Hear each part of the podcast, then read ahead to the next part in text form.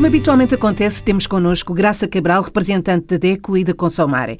Hoje falamos de segurança rodoviária. É verdade, algo que parece assim fora do contexto de, de, daquilo que nós costumamos conversar aqui, mas não, porque comprar um automóvel é um ato de consumo uh, e esta, estas ideias que vamos trazer aqui hoje dirigem sobretudo aos países uh, que falam português em África, que têm economias emergentes, onde a venda do automóvel tem crescido muito e, por outro lado, o investimento na, enfim, nas vias de comunicação não tem crescido à altura e a informação também não. O mercado automóvel cresce, mas depois não há o resto dos elementos. Falta qualquer coisa. Falta qualquer coisa. Portanto, há três fatores que influenciam a segurança rodoviária e que não estão a crescer ao mesmo nível. E quais são? O automóvel, claro, claro, e o condutor do automóvel.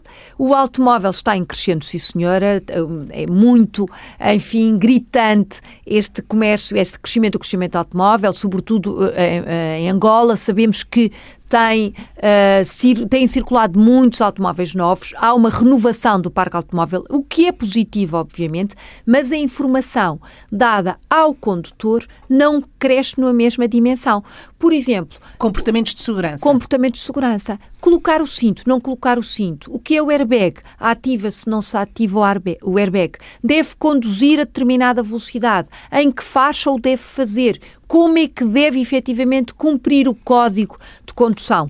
Estes conceitos ainda não estão a ser uh, levados em linha de conta com a seriedade que deviam ser. E os acidentes na estrada nestes países têm um nível muito grande. A sinistralidade é efetivamente muita, é grande. Depois temos o investimento nas estradas, nas vias de comunicação. Esta infraestrutura é um dos fatores básicos. Há muitos automóveis, os automóveis são melhores, são mais potentes, mas depois as estradas não estão à altura, nem sequer às estradas. O que é que está a faltar aqui? O investimento nesta infraestrutura, neste fator que é fundamental para a segurança rodoviária. O condutor terá uma condução mais segura se, obviamente, a estrada responder ao desafio do automóvel. São uh, fatores que estão completamente uh, em sintonia. Depois, dentro do que é o automóvel, os veículos são ou não testados, são vendidos com segurança ou não. O que é que se passa? Sabemos que uh, há muitos organismos internacionais que fazem os testes de colisão, que dão resposta a, esta, a este pedido das organizações de defesa do consumidor e uma associação de defesa do consumidor como a nossa, que trabalha com tantos países e tem, enfim, tantos oceanos pelo meio, continentes envolvidos, temos que fazer fé naquilo que o vendedor nos diz, mas temos que saber se efetivamente aquele automóvel é seguro. Por exemplo, se a família que vai comprar o automóvel tem crianças, precisa de saber se o automóvel está capacitado para receber uma cadeira de transporte das crianças.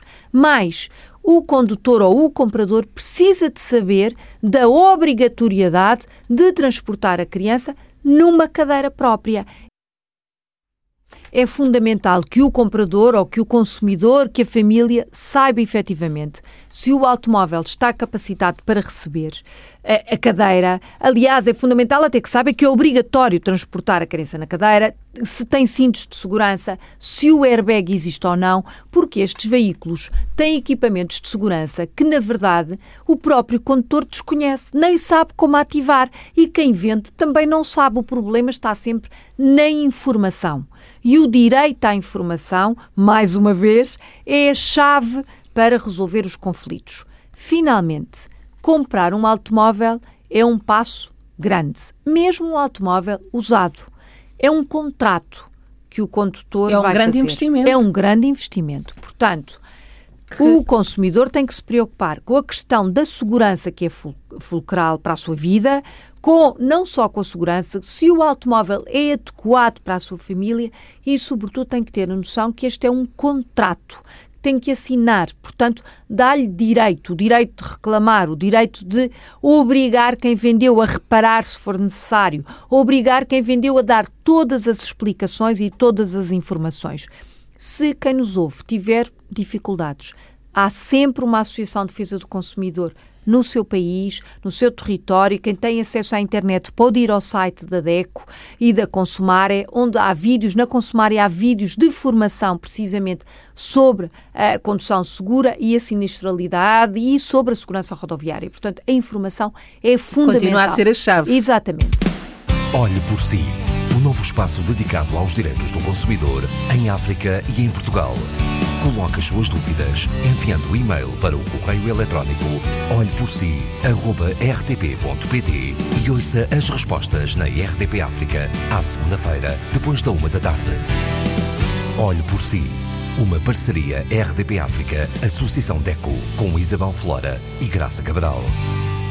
Para a semana. Para a semana. E vamos continuar com a informação, vamos falar da educação do consumidor. O que é?